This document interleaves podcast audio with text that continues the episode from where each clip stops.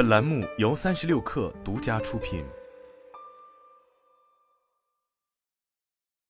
本文来自中欧商业评论。读书改变命运近年来已衍生出另一重含义，上大学反而可能让贫穷的家庭背上债务，毕业后也找不到高薪的工作，所谓读书致贫。对中国人来说，读书不能改变命运是尤为挫败的，因为人们的预期是本该改变命运，至于其他的路径，他们的境地可能更为不利。一，许多年前，吉利汽车总裁李书福在一次受访时曾回忆，他老家台州当年致富光荣的创业气氛浓厚。我们台州人都看不起穷人，穷肯定是因为你自己懒，不够努力。这番话给我留下深刻的印象，因为这与传统上那种将贫穷视为美德的话语截然相反。不过在另一面，它又隐藏着中国社会深信不疑的信念，所谓天道酬勤，人们不仅相信勤奋一定会有回报，且认定成功者也应当是遵循这样的路径才达至成功的。对一个社会的发展来说，这提供了一种强大的动力。实际上，美国梦的内涵也是如此，它曾经激励着一代代的美国人努力奋斗，相信只要这么做就能成就自己的梦想。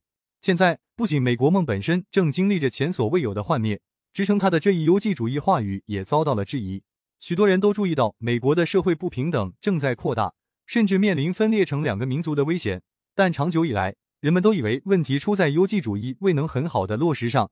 例如穷人懒惰、寒门子弟的大学入学率较低等等。但美国学者迈克尔·桑德尔认为，问题并不这么简单，这种优绩主义本身就是社会不平等的根源，并可能使问题更难得到解决，因为它将这种不平等合理化了。中产阶层往往有一种特殊的迷思，倾向于认为上层的钱是继承来的，底层穷困则是因为自己不努力，唯有他们都是奋斗得来的，而要达到成功，唯有教育竞争才是最公平的。具有民粹主义敏感度的托马斯·弗兰克曾批评自由主义者把教育视为不平等的补救措施，但他说，这根本不是真正的解决办法，而是道德判断，是成功人士从他们自身成功的角度提炼出来的。专业人士阶层是由受教育程度决定的，每次他们告诉国家，整个社会真正需要的是更多的教育时，他们都在说，不平等不是制度的失败，而是你的失败。美国梦曾经是一个梦想，但现在却不如说是一个神话。社会的变化已经使得以往那种白手起家的成功对普通人而言变得越来越难以企及。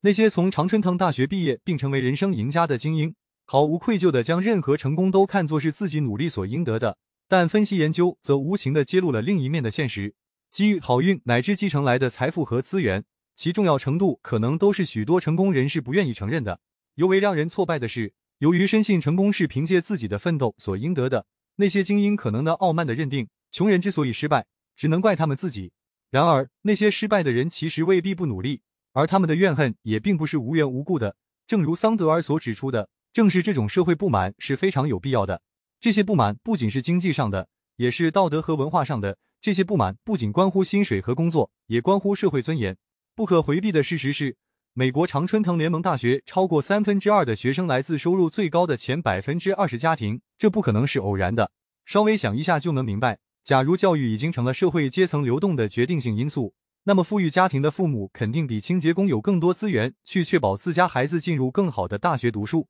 如果投胎在收入最低的 百分之二十 美国家庭，那么你一生只有 百分之五 的机会能进入收入最高那 百分之十 的富人行列，摆脱贫困在美国已比在西欧和加拿大更难了。二，中国人对此肯定很有共鸣，科举制的遗产是国人历来佩服考出来的，然而近些年来越来越明显的一点是，乡村孩子往往在起跑线上就输了，即便在努力，他们想通过高考来改变命运已变得越来越难。何况就算考上大学，留给他们的机会也很少。读书改变命运近年来已衍生出另一重含义，上大学反而可能让贫穷的家庭背上债务，毕业后也找不到高薪的工作，所谓读书致贫。对中国人来说，读书不能改变命运是尤为挫败的，因为人们的预期是本该改变命运，至于其他的路径，他们的境地可能更为不利。无论在哪个社会，穷人相比起富人肯定都是更大的群体，但以前他们未必会产生那么大的挫败感。在阶层最为固化的社会，如印度的种姓制度，人们把这作为不可抗力的命运接受了下来，往往看起来相当淡漠平静，但社会也因此缺乏流动性，因为每个人都相信就算获得什么个人成功，也不可能改变阶层，这本身就会挫败人们的进取心。在传统社会形态下，很多人即便成为富豪或统治精英，往往也只是靠了血统、关系乃至运气，因而穷人在面对他们的时候，既未必伴随着发自内心的尊敬，也无需感到挫败。然而，优绩主义却伴随着一套相当不同的信念，因为这实际上是认定那些文凭学历更高的知识精英，在道德上也是更为优越的，因为他们的成功本身就已证明他们是更聪明、更努力的人。这重新界定了社会认可的条件，占人口多数的普通人不仅发现自己无法成功，且赫然发现自己在道德上被微妙的贬低了，这本身就促成了美国政治的分裂与对抗。从这意义上说，正是在美国这样一个相对平等又注重流动性的社会，精英的傲慢才成为一个尤为严重的问题。如果美国梦不能实现，那么对很多人来说，美国本身的意义也随之动摇了。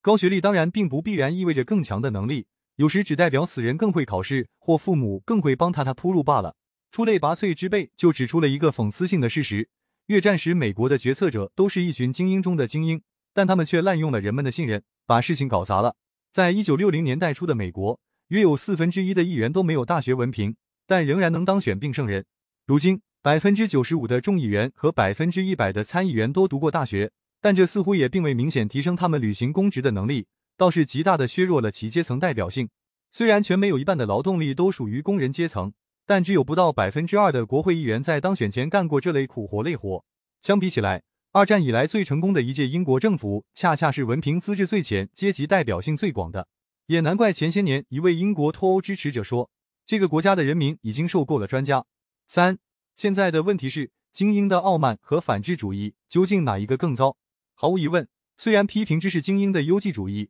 但桑德尔本人就是知识精英，只是他认为有必要弥合美国社会的分裂，找到理解成功的新方式，变得不那么焦虑，更宽厚，更谦逊。然而，正如帕累托在其名著《精英的兴衰》中早就尖刻指出的那样，一般说来，人道主义者、感伤主义者和道德鼓吹者是现在的精英最可怕的敌人，是未来的精英最好的朋友。换言之，这种对高学历人才的批评和自我批评，可能会对其衰落推波助澜，倒可能促成像特朗普这样民粹反制的新精英崛起。在此麻烦的地方在于，愤世嫉俗的拒绝优绩主义，往往并不能改善普通人的处境。很多美国黑人挖苦那些好学生是妄想变成白人，这种愤恨尽管情有可原，却也使他们放弃了机会。不可否认，优绩主义本身在机制上确实就有缺陷，但它之所以在那么长的时间里被广为接受，正是因为它能开放的给所有人提供公平竞争的机会和一种自我负责的伦理框架。说到底，这是一种自立本愿的信念，任何结果都是自己的行为造成的。